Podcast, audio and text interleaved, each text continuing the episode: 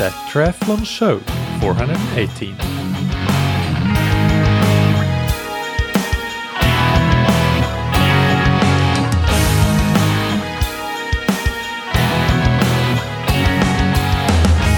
Hey, what's up, everybody, and welcome back to another episode of That Triathlon Show, the podcast presented by scientifictriathlon.com. I'm your host Mikael, and on today's episode we have a Q&A episode. It's been a while. Uh, this one is themed around off-season training.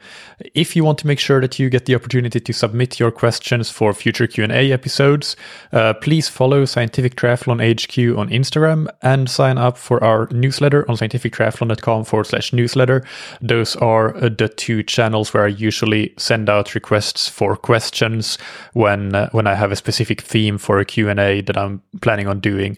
So that's where you will get to see those requests and have the opportunity to submit questions. But before we get into this Q&A, big thanks to our sponsors Form. The Form Smart Swim goggles give you real-time feedback in your swim training right on the goggle lens, including splits, pace, stroke rate, and heart rate. This means that you can execute your swim workouts better and also have more objective data to help you understand where your biggest points for improvements might lie. Form also recently introduced additional metrics related to technique and efficiency in the water, for example, related to your head rotation during breathing and your head position when in a neutral body position. These metrics can give you even more insight in where you might need to work and improve. You can get 15% off the goggles with the code TTS15 on formswim.com forward slash TTS. And thank you to Zen8. The Zen8 indoor swim trainer allows you to improve your technique, power, and swim training consistency even when you're short on time. It's a great tool for busy athletes because you can do a quality workout in just 15 minutes at home, even on days when you don't have time to get to the pool. And it is a perfect complement to pool and open water swimming as it allows you to focus specifically on key aspects of your swimming, like your catch and your power, and isolate them more easily than you can in the water. You can try the Zen8 risk free for up to 30 days, so if you don't love it, just send it back, and you can get 20% off your first order on zen8swimtrainer.com forward slash TTS. Now, without any further ado, let's get into today's Q&A. All right, so before we get into the first question for today, I just want to give a bit of a summary of some general themes that came up through these questions and the answers that we will hear in just a little bit, uh, all related to off season training, of course. Uh, so let's start with that. I will use the term off season training here to refer to what we're discussing. This would, generally speaking, be the time from when you first get back into training again after your last race of the previous season until the period where you get into your race specific preparation for your first race of the season, which might be six to eight weeks before that race.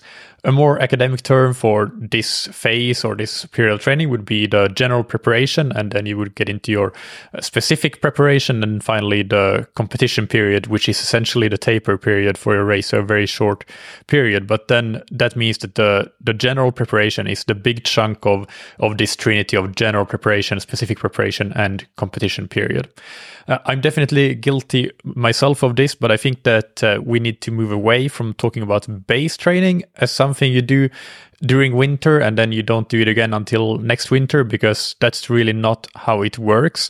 In in my mind, your base is something that you build over months and years of continuous training, and uh, and it's built across all workouts you do essentially. It's not just your easy workouts it's it's everything you do. And the, comp- the composition of that training is much less important than the just the chronic workload and the consistency of that chronic workload. So it's not something that you build in winter and then it's done and you go on and do something completely different build a different quote unquote system.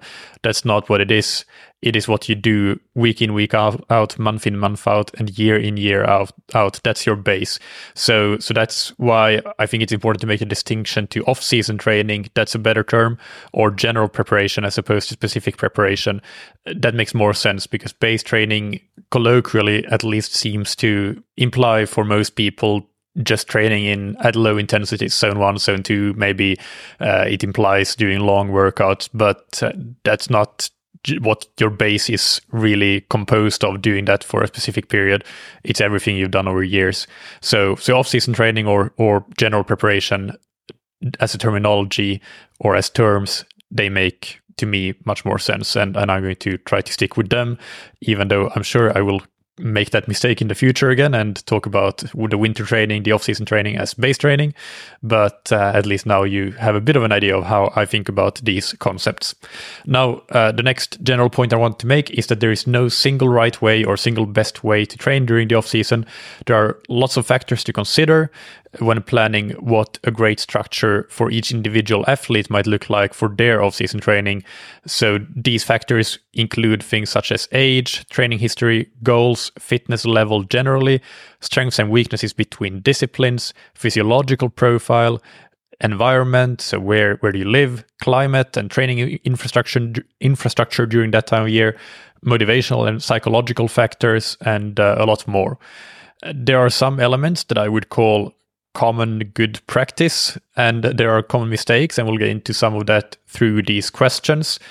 But the main thing to take away from this uh, introduction this preamble is that there is no such thing as a training formula for how to best train during the off season and the second main thing is that while some things are different this time of year a lot more things are very similar to in season training because good training is good training and the more you can do good training consistently over time the more you will improve and uh, this doesn't mean that you're doing the exact same thing all the time. You shouldn't do that, but it's not that the off season is a dramatic overhaul of your in season training necessarily, as it can sometimes be made out to be.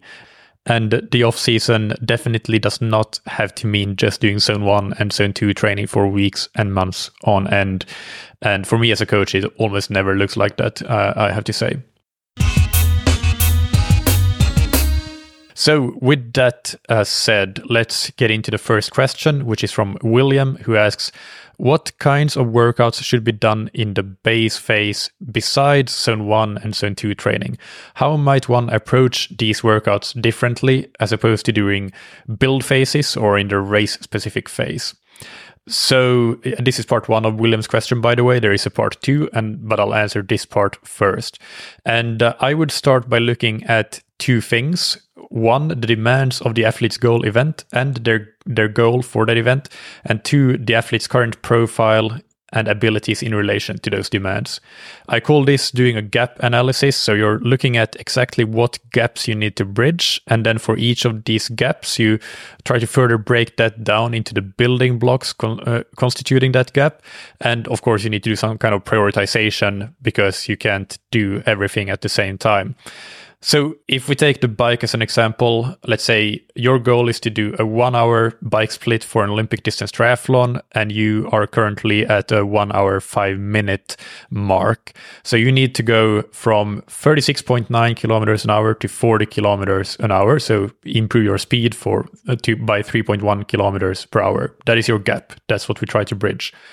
Then we would look at the uh, the constituents of of that gap of how to how to improve speed.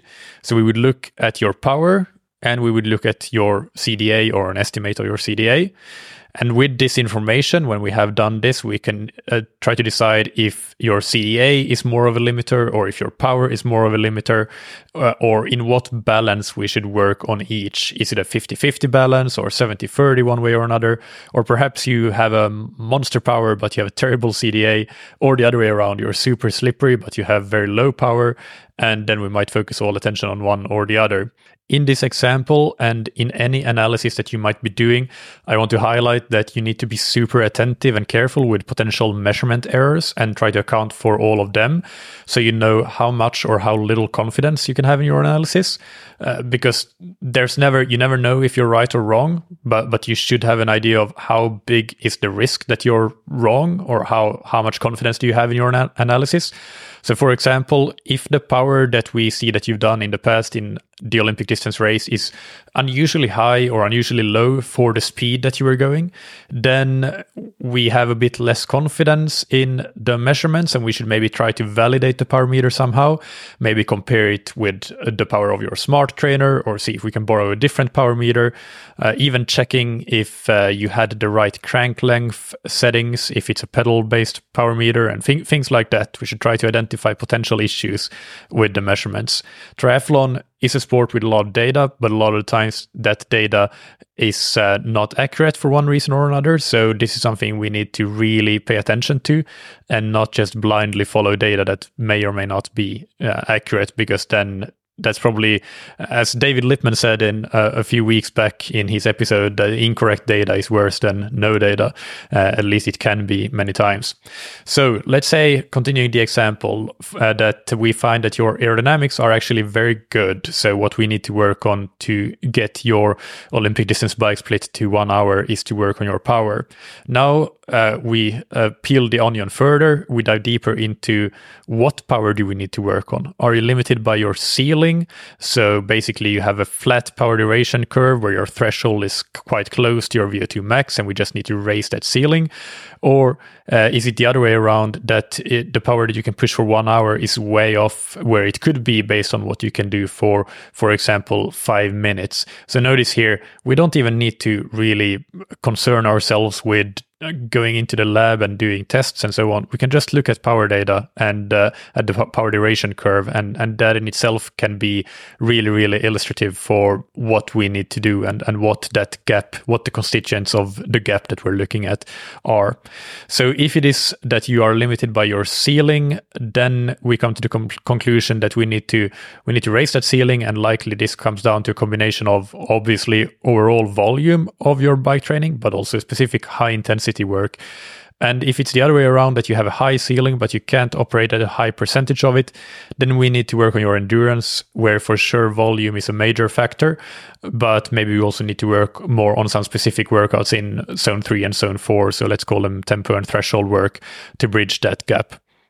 So, with this simple example, you can see that uh, to get back to the question that you asked, William, the workouts that you would do outside of zone one and zone two work, they really depend on how your what your what your gap analysis is and how that breaks down. And this applies for swimming, cycling, and running.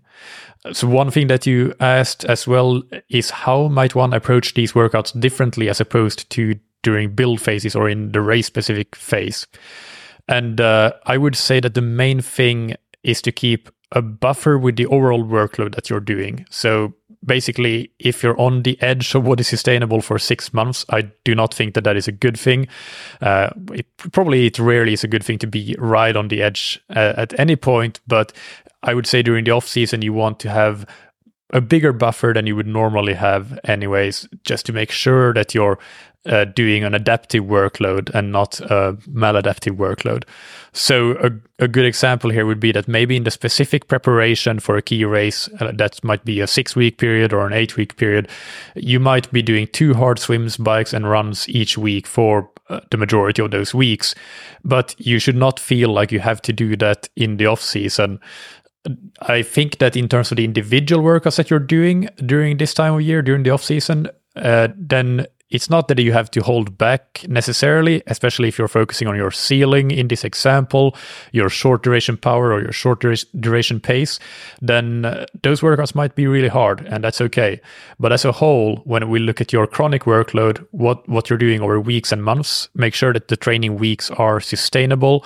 So follow the principle of if in doubt, leave it out when it comes to doing that extra workout with intensity or that final threshold interval, for example. Uh, a few additional points that I want to mention here as well is that a common mistake is to try to do too much or specifically too much at one time. So as I said, for me, the off season training does not mean just doing easy training by any stretch, but it also definitely doesn't mean smashing training right at your physical and mental capacity for a long time. So we want to be smart and deliberate about how much effort we put in and how we balance these efforts to bridge various gaps. Don't try to do everything at one time. Keep in mind that workload over time is really what matters density is in my experience nowhere near as important. So you don't need to do two hard swims bikes and runs every week. It can work for periods of time but it's best to save those periods for closer to your key races again based on my experience. And at this time of year uh, i would say be patient always keep energy in reserve not necessarily in terms of your final hard interval of your high intensity workouts, but in terms of how much are you doing each day, each week, and so on. Have have some energy in reserve for your overall workload. And with that in mind, it can be quite effective to focus a bit more on one discipline at a time. So, in the example above, if the bike is the biggest and most important gap that we've uh, identified, then let's focus on the bike for a few weeks where we do good volume and we do a couple of really solid workouts with intensity. And we keep the swim and run low intensity to give us the best chance to adapt to the bike training. And then maybe after a few weeks of seeing improvements on the bike, we can focus a bit more on the next gap that, that we prioritized. Maybe it's your swim takeout speed or your swim endurance, and we put a bit more focus on that and put the bike in more of maintenance mode for, for a little while. Another common mistake is to only look at fitness and basically we use our only tool, the hammer, to hit that fitness nail over and over again. But if we do a gap analysis properly, then we should be open minded to that the, the things that are limiting us, the, the gaps that we need to bridge, are not just fitness related. Uh, in the above example, what if you were pushing 270 watts and we know that the power meter is more or less accurate and you went 36.9 kilometers an hour on a fairly flat Olympic distance course? Then we know for sure that your main limiter is not power because that power should allow you to go a lot quicker on a flat course. So we need to look into your efficiency in general and your CDA. And, and in this case, maybe this means that you have to invest some more time into working on your bike position or invest in some consultations with an expert or even going to the velodrome.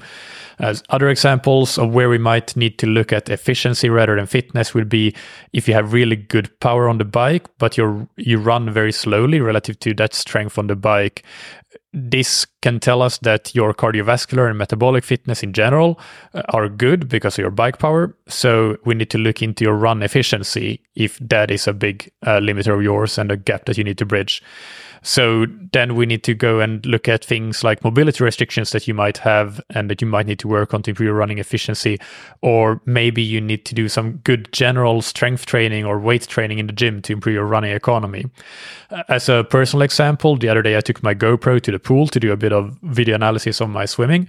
And I found that the main limiter that slows me down, down right now is that when I'm using a two beat kick, two beat kick, that for me is not good enough to maintain a good body position. I really need to use a six beat kick to maintain a, a, good enough body position. Uh, but the problem is that I don't really have the f- kicking fitness and efficiency to maintain that uh, strong enough six beat kick for 750 to 3800 meters, even at a relatively easy intensity.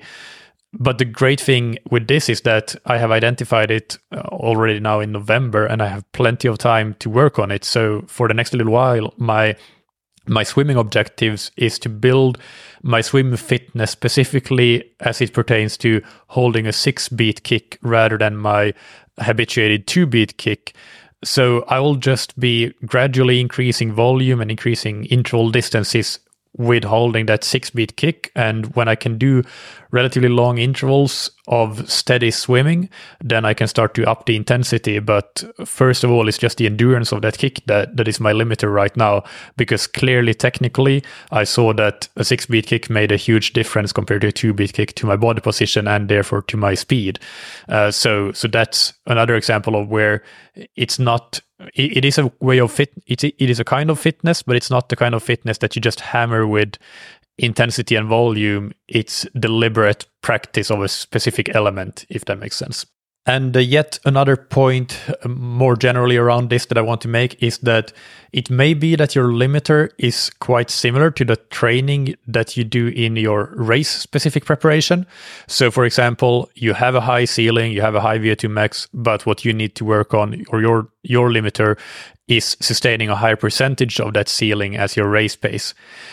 Uh, this uh, might w- very well be true, and uh, you may very well need to work on this.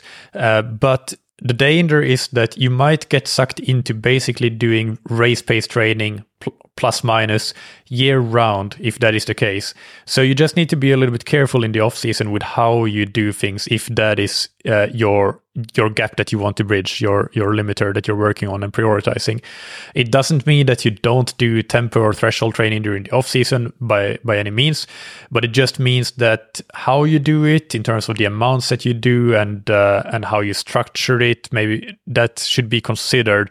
Maybe you combine it with bursts of VO2 work, uh, but above all, making sure that you're not on that edge of constantly being quite fatigued from this type of training because it can be very fatiguing as you can do quite a lot of it, but that is costly in terms of the the energetic demands. And this in itself is could be an entire podcast but basically if you do if you have tempo slash threshold training as something that is a, a bit of a priority then make sure that the entire year is not the same grind of similar training all the time because that can easily become the case for triathletes, um, as that is our race specific intensity as well. Make sure you don't overdo it at this time of year. Find some kind of variety to it uh, without ignoring it if it really is your uh, your your main gap that you need to bridge. Finally, a very important point that I want to make is that this process of working through a gap analysis it can be misconstrued as meaning that you will spend a lot of time and a lot of in- effort focusing on working on weaknesses basically. And that's not necessarily the case. In a gap analysis process you should all also consider whether any given gap is or is not a weakness because it might just be it's something that you haven't worked on before at all. So it is a weakness in that sense but it's not a natural weakness that your body struggles with. But uh, it can definitely be the case that a gap is also a clear weakness let's say for you physiologically uh, or biomechanically or whatever it may be. Uh, let's take an example. Let's say that you're uh, you're a professional triathlete and your swim takeout speed is a is a gap, and it is also a weakness because generally speaking, you're more of a diesel engine, not somebody with a good short duration power. So then how how do you tackle that gap? Uh, that's something that should be considered in light of the fact that it is a weakness for you physiologically, perhaps. Uh, so so, for example, while you definitely need to do some really sharp speed work to improve your takeout speed, for athletes for whom that is a weakness, just hammering your weakness is generally not a good idea. So you need to try to find the minimal effective dose of that and, and really err on the side of less is more. Uh, I think that yeah, just asking asking yourself um, how much not how much do you have to do but how little can i do that that makes sense when it comes to working on weaknesses uh, but the other thing is finding ways around that weakness so for example can you improve your takeout speed by improving your technique at high speeds? Maybe that's an avenue where you have more rooms for improvement than just the pure metabolic and physiological side of things or can you improve it by doing some targeted gym work? Maybe if you combine all three, you can find some improvements from technique and some improvements from the targeted gym work, and a little bit of improvement from the highly glycolytic intervals that you might be doing as well. So then the overall improvement is enough that you bridge that gap, even if you didn't find uh, that much improvement from those glycolytic intervals, but they contributed to the overall improvement that, that you made. So basically, the summary of this is don't try to brute force weaknesses into strengths because that uh, is generally not not a good idea.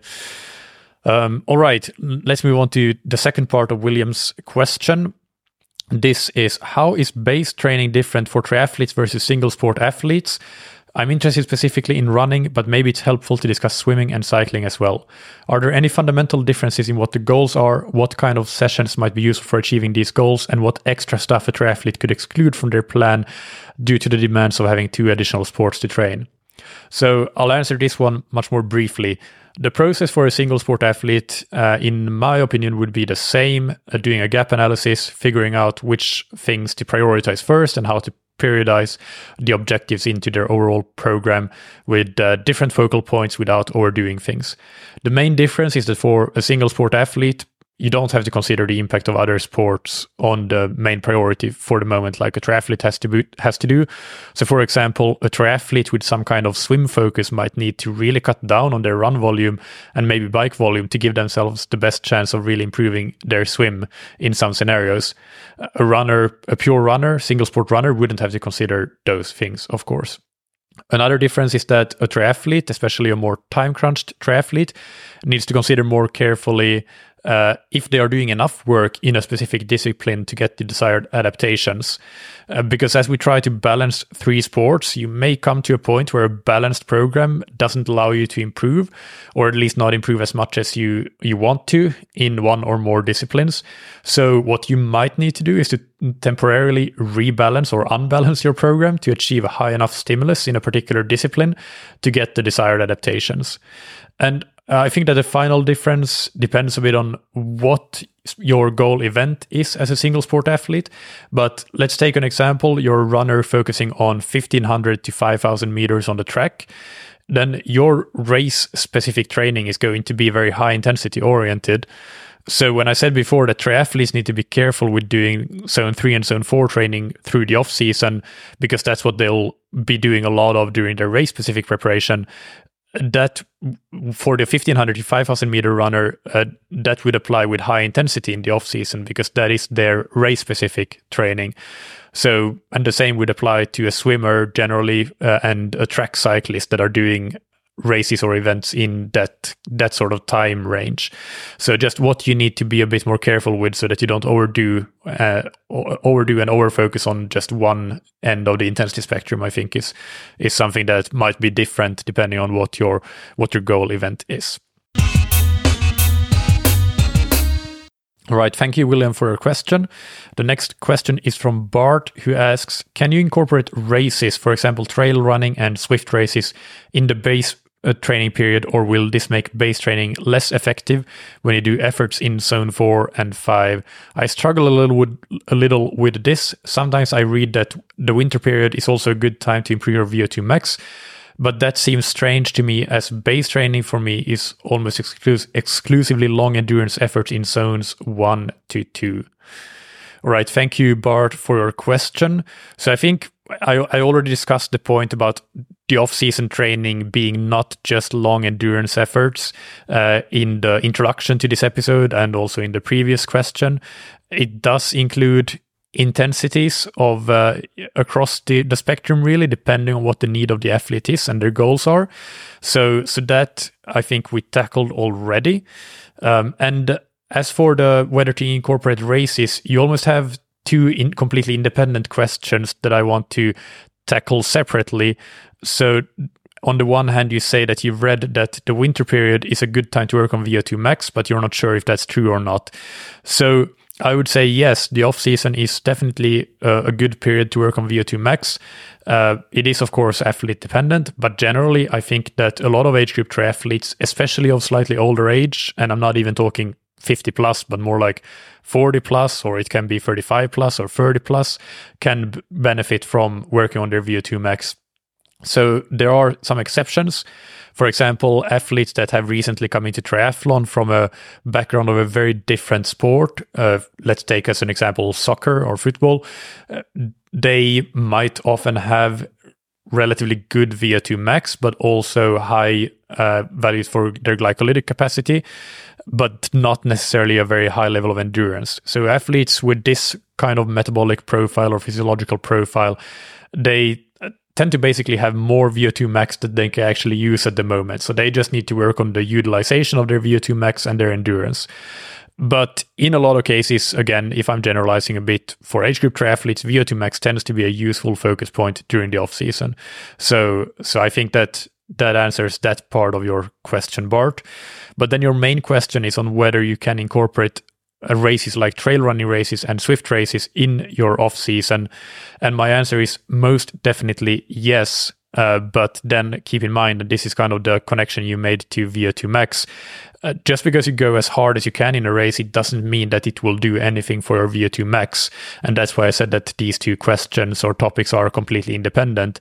Because, for example, most trail races are, or I would say, yeah, I, I, don't know. I haven't done any trail race, and I've done quite a few that I would say helped my VO2 max in any way. Uh, maybe in theory, if you really smash it up the first climb of a trail race and then sacrifice the rest of your race in order to do so, then it could have some. Benefit, but that's generally not how anybody would do the race. So trail races are just too long to be to be VO2 max focused. But that's not to say that they are not great training. They are, I think, but they are more to target your endurance, your muscular endurance. Uh, heart rate wise, you tend to get a lot of time in your zone three and zone four heart rate zone, so it can be seen as a kind of tempo and or threshold training as well. Uh, but uh, again, to me, I do a fair amount of trail racing during the winter, and the purposes are number one to have fun, and number two to work on endurance and muscular endurance. So yes, very useful, uh, but no, not useful for VO2 max per se. With Zwift races uh, or any virtual cycling races, it depends on the duration of the race. But if you have a race that takes you 30 minutes or longer, it's not really going to be a VO2 max focused effort. It's more like your your threshold or your upper limit or your threshold, perhaps. I'm not super familiar with how common it is on Zwift to have races that are 10 to 20 minutes long, but races in that time range would definitely be uh, quite good for improving your and targeting your VO2 max. Similarly, in running, for most people, a 10k race is going to be quite threshold oriented, but a 5k race could be quite VO2 max oriented. Uh, but regardless of what the race is, whether it's a 5K park run, a cross country meet, or a trail half marathon, I think that if it's something that you enjoy doing, it makes sense to incorporate in your off season training. You don't always have to justify it with physiology. Uh, in some cases, you can make it fit quite well with what you're doing anyway, or in other cases, you can just throw it in there because it's fun and it's something a bit different and uh, you can then get back to your main focus point with uh, no harm done basically. Just recover from the race a bit uh, from an intensity standpoint and then get back to your training focus. One interesting aspect uh, as well of races i think is that uh, especially for races that are let's say one hour and shorter many triathletes benefit from these kinds of races as mental and psychological training or really pushing themselves and hurting in a different way than we do in our long uh, races, uh, at least if we're focusing on Olympic distance racing and upwards, which is let's say two hours and longer. Uh, so, so I think that that's that's really that can be really good. Uh, however, uh, it it depends quite a bit. I think it's only a benefit if you actually like doing that and you want to do that. If you think that you should force yourself to go and do really intense races like 5k or 10k road races and force yourself force yourself to go to the well like that, but you don't really like it, then I think that the mental cost of that is just uh, not worth it. So then I'd either skip it completely or do the races, but don't force yourself to go absolutely to the well just hold back a little bit so that you can do it and work hard but but not mentally drain yourself basically because that's something during the off season that i think is important to not mentally drain yourself um, another thing is that it's very important when you do include races in your schedule that you account for the load and stress of the race in your overall training program, especially considering what I said earlier about uh, having a buffer in your training so that you're not pushing the limit of what you can manage from an overall workload uh, perspective and an overall intensity perspective. So definitely remove some other intensity from your pro- from your program if you add a race to your program. Uh, but I'd also say try to not let any races reduce the volume that you normally do, uh, because in the name of trying to achieve a high chronic workload, as we talked about, uh, as a means to building your base fitness, then you do want to try to protect that volume as much as you can. And if you, by adding races, uh, also consciously or un- subconsciously reduce the rest of your volume then I don't think that the balance is worth it uh, during the off season. I do think that volume is important. So what I would recommend is that you you can do the race, but you try to do that while still maintaining the volume that you would have done otherwise in that week. Right, so that's Bart's question answered. Thank you for that, Bart. And the next one is from Thomas, who asks, "What is the difference between easy slash recovery and base training. Is there a difference in RPE? If so, what should the RPE of base versus recovery be? Or is a short, uh, let's say less than one hour, is a short, sorry, I need to read this question. Is a short less than one hour, let's say at base RPE equal to recovery training? And does that turn into a base training at longer durations? And is that different or the same for different sports? Uh, yeah, lots of questions there, uh, and I, I, think I get the get the gist of them, even though I made a mess out of reading it out loud. So the first thing that I want to say here is that I don't think that recovery training exists. If you're training, you're training, and if you're recovering, you're recovering. Uh, the two are fundamentally opposed. And admittedly, I know that in uh, on the podcast in the past or in some of my older training plans, uh, I have called easy runs or easy rides recovery runs and rides. But um, I'm always trying to not just improve the way I understand training and coaching, but also the clarity with which I talk about it. So uh, uh, right now or anymore, I don't I don't talk about recovery runs and rides anymore.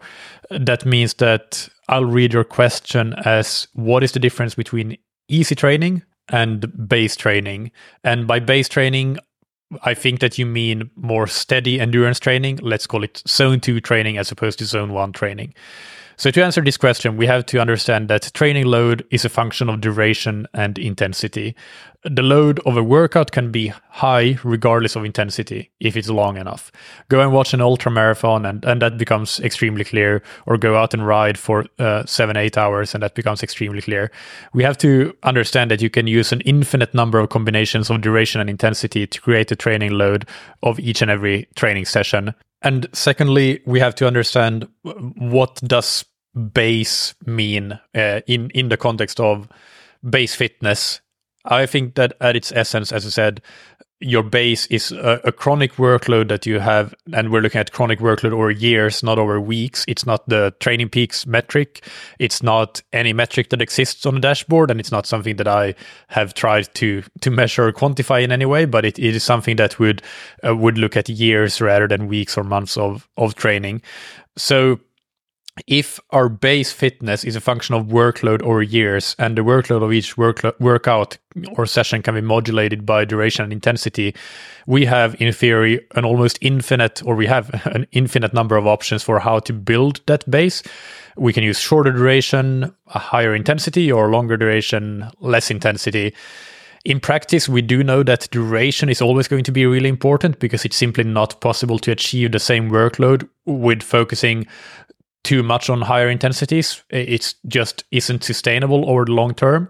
But still, there is some room to play with the intensity and duration parameters, uh, that we can we can use and we can experiment with and and find a good balance for each athlete.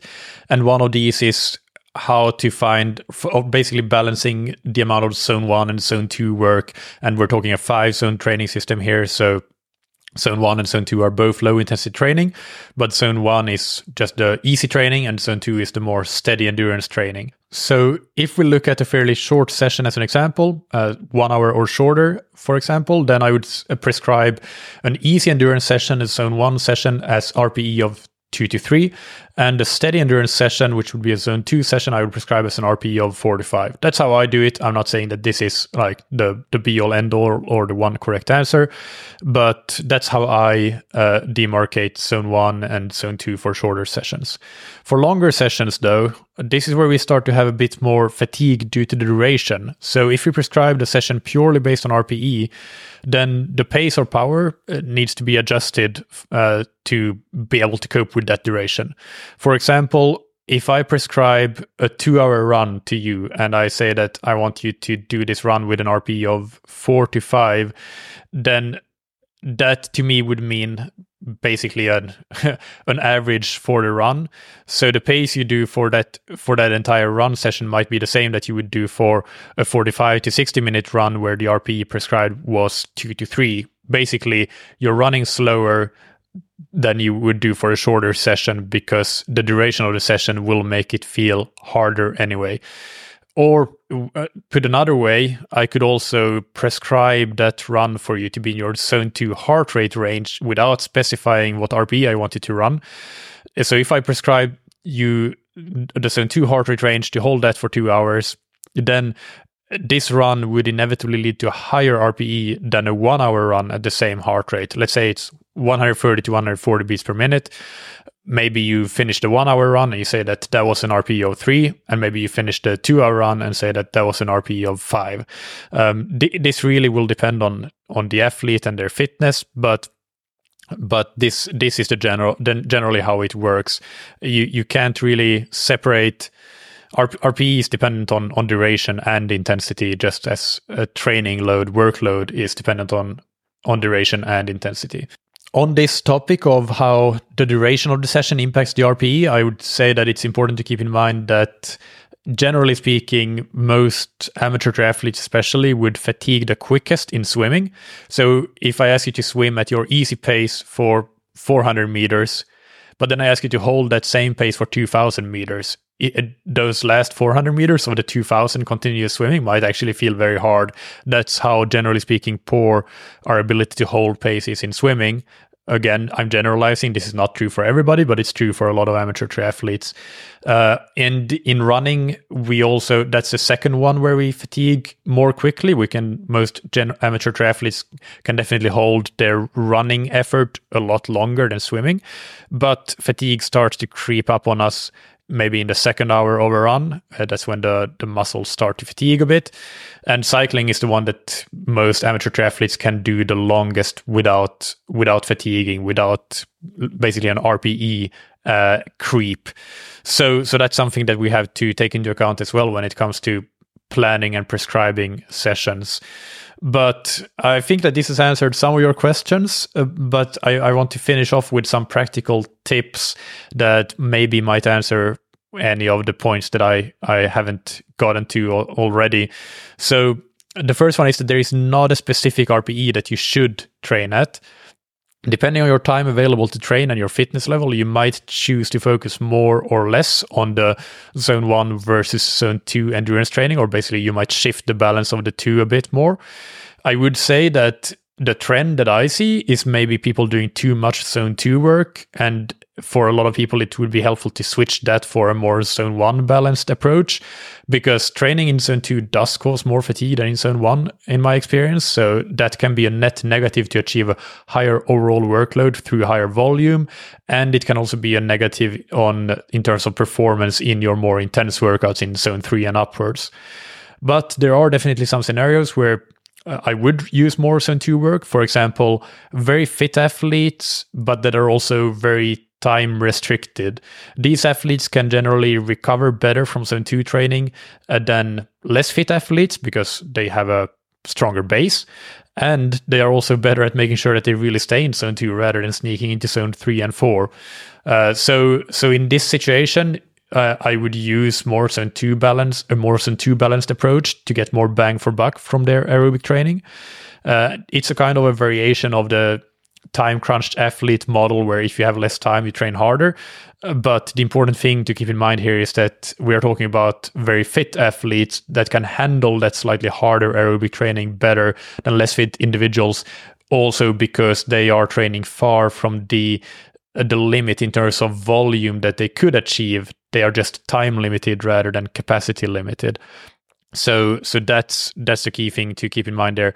Also, it's not about replacing your low intensity training with high intensity training. They're still doing that low intensity training, but it's just less low intensity than zone one would be. And uh, one more point, two more points actually.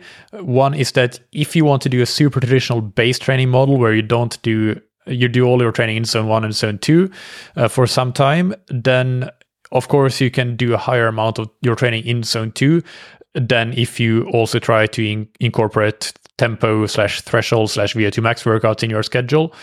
I would argue that it's better to to have have some of those more intense workouts and then balance a bit more towards zone one and a bit less towards zone two. Uh, I would I think that generally you get more bang for buck that way. But if you want to give that a, a try, then that is a scenario where it might make sense to have quite a bit more zone 2 work than you would normally do because you're not doing any of that intense training.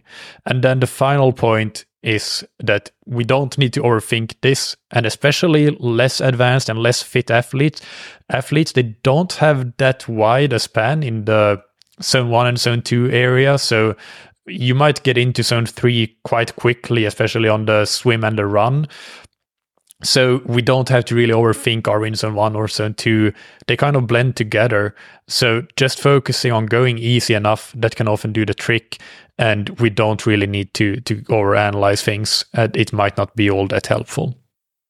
Thank you very much for your question, Thomas. And now we go into the next question, which is from Tom, who asks In episode 169 with Sebastian Weber, he mentions that doing weight training can be can boost VLA max while long slow distance is a boost to VO2 max, but might reduce VLA max, and that doing both at the same time might be suboptimal.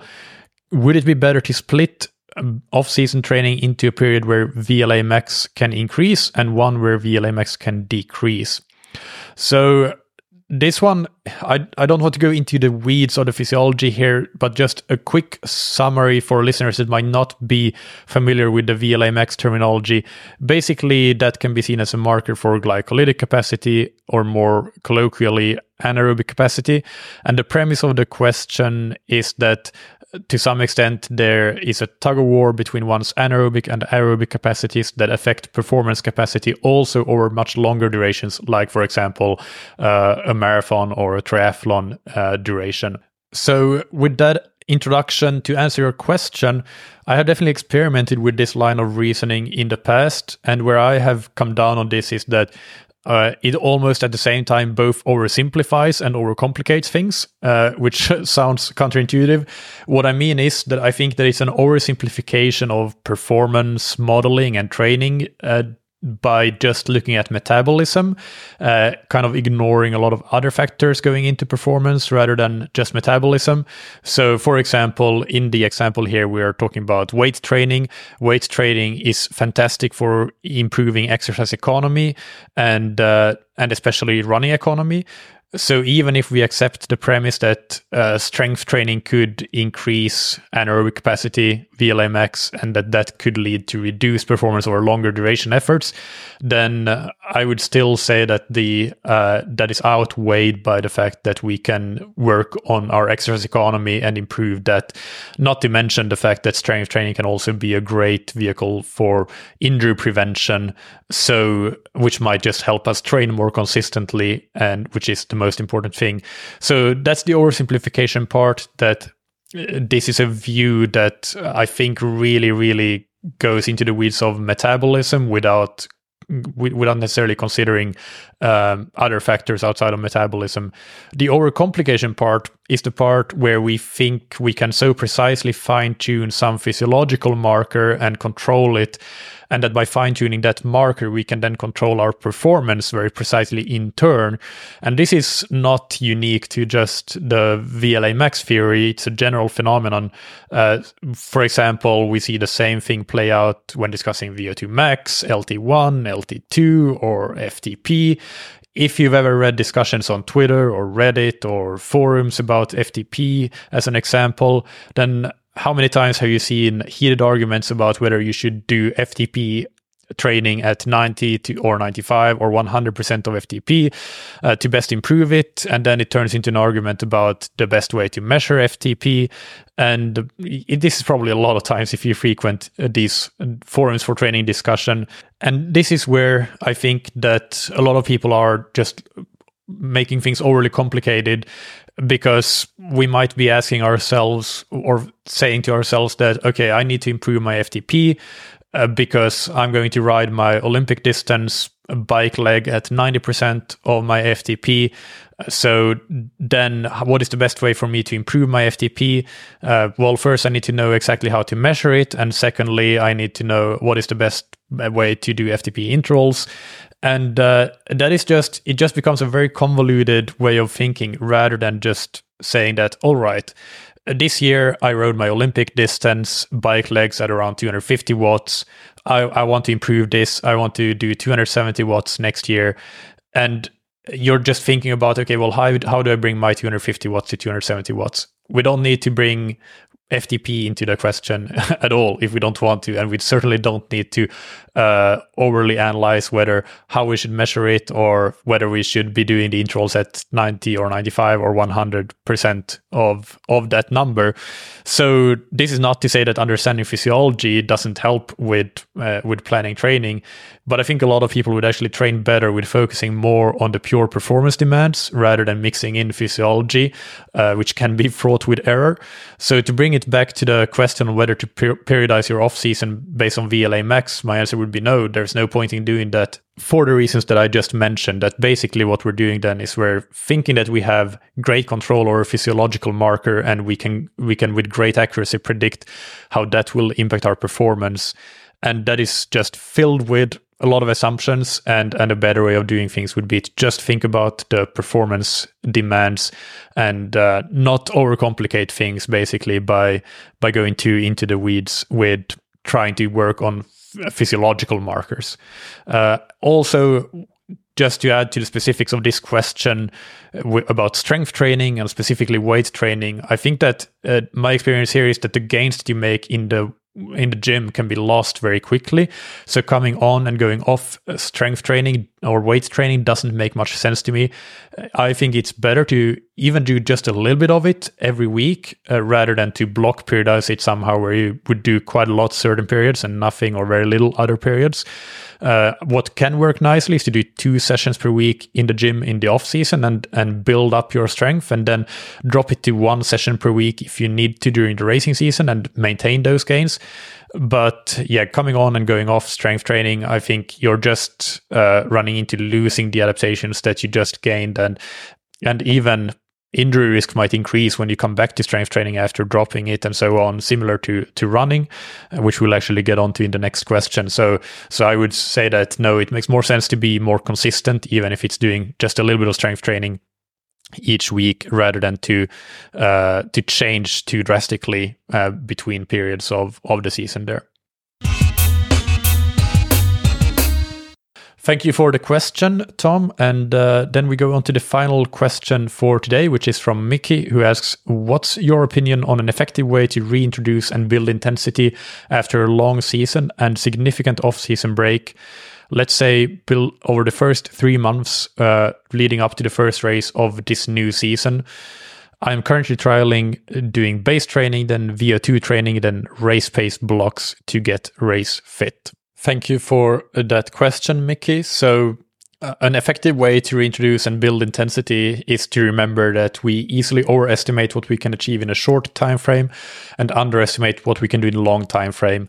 I think I first heard this as a business quote to the effect of we overestimate we can what we can achieve in 1 year and underestimate what we can achieve in 10.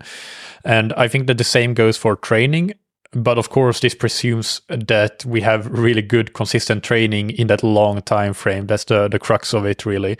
Uh, the advice that i give is to take this mindset to not try to rush and try to do fantastic workouts in three to four weeks time but think about where you want to be in three months in in your example and work backwards from there remembering that one of the biggest threats if not the biggest threat to you reaching the objectives that you have is if you do the mistake of doing too much at any point and then losing out on good consistent training uh, which uh, could be because of injury or illness or just getting overly fatigued and having to scale back and uh, I would say that there's no problem starting to do some intensity even the first week of training. Uh, it's just that you should do very little of it. And also that uh, you shouldn't go too hard, at least on the run. I think it, this is, is really important. Focus on having a frequency of intensity that is really manageable and gradually build the volume of intensity in each intense workout that you have.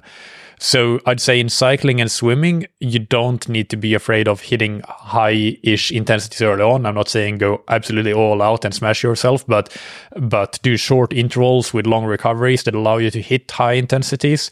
And in running, I'd also do short intervals, but I would uh, keep it more controlled in terms of the the pace and focus on things like threshold pace, basically, or your pre-break threshold pace so it might actually be a bit faster than your threshold pace right now but i would be okay with that.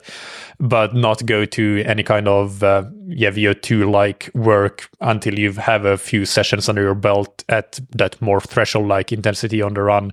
And and when you get to that point i'd also consider using hills to allow you to hit those higher intensities but without actually having very high speeds now, with the frequency of intensity, one thing to keep in mind is that you don't have to limit yourself to a weekly microcycle.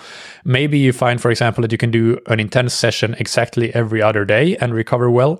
So you could build out that pattern over a two week cycle rather than a one week cycle. And uh, that's just an example, of course, and it might not be right for you. But the point is that uh, if you limit yourself to it, everything has to fit in a weekly cycle, then it might force you to either overshoot or undershoot a more optimal target. So be creative there. So those were some pieces of very general advice, but let's give some specific examples. Let's say you want to use the first four weeks to build up to the full VO2 sessions that you will be doing in your VO2 block. Uh, again, these are examples here, but let's let's assume that, that that is kind of what you're looking at doing. Then let's work backwards from what that full VO2 session might look like. Probably 20 minutes worth of work, and uh, maybe you're looking at doing five by four minutes and then gradually try to increase the intensity there, maybe uh, adding in some more variable power intervals like the Rønnestad 4060s or something, uh, whatever it might be. But let's take that five by four minutes on the bike as what you want to build up to in a four week block. Now, how many bike sessions will you have time for in those four weeks? That is something that you will need to plan out, and you plan that out, of course, knowing as well what you will be doing on the swim and on the run. But let's say that you you see that you can fit in six bike sessions in that four week period.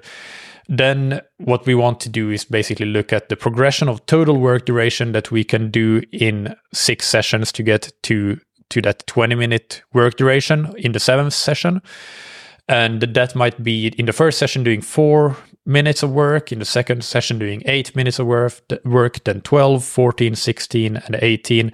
And that would be in the sixth session. And then in the seventh session, you would be hitting 20 Mm-hmm. now we can look at the interval duration how that progresses similarly. And this might be starting with 30 second intervals in the first session, then 45 second intervals, then one minute, 90 seconds, two minutes, and three minutes until you hit those four minuters in the seventh session.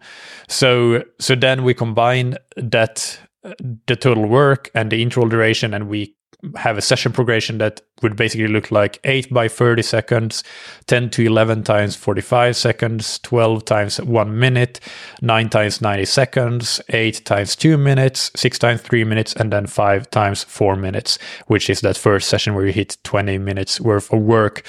Uh, just an example, but uh, this is uh, a session to session progression where you won't do any massive jumps at any point. However, if you were to jump from nothing to five by four minutes, that would be a massive amount. Or from the first session of eight times 30 seconds to five by four minutes, that would also be a very big jump. So, uh, in this way, you have mapped out a progression that will take you gradually from your starting point to the end point or where you want to be in, in four weeks' time. In terms of recoveries between intervals, I'd say when building up to your target load, don't worry about taking quite long rests. Basically, take the rests you need to be able to hit the actual intensity and worry on recoveries a lot later. With swimming, you can build up your progression in a similar way, but of course, be more mindful of uh, the total work you can do and the length of intervals you can do without your form completely breaking apart. So here, for most triathletes, you might not want to build up to very long intervals when it comes to high intensity work. Maybe if your intervals are in the 90 seconds to two minute range, that is enough. And then you just adjust the number of reps accordingly, uh, because that way it's easier for you to perhaps hold uh, a decent enough uh, mechanical efficiency and uh, a good stroke essentially without it breaking apart.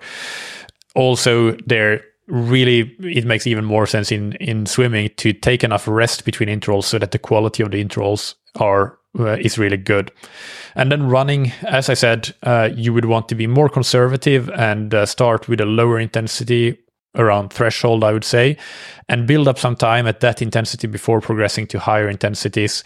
I would also account for a much slower progression when it comes to running than the other sports uh, and I would also say that if there's one sport where most triathletes should take the shortest break from, it is running.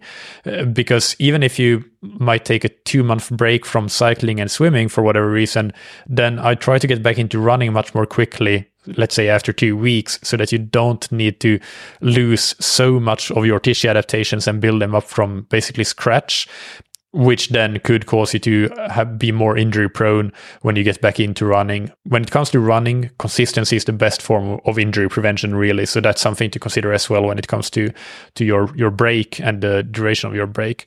But other than that, uh, similar principles, but a lot slower and starting with lower intensities. So thank you, Mickey, for a question. That was the last question for today and uh, I hope that you enjoyed it.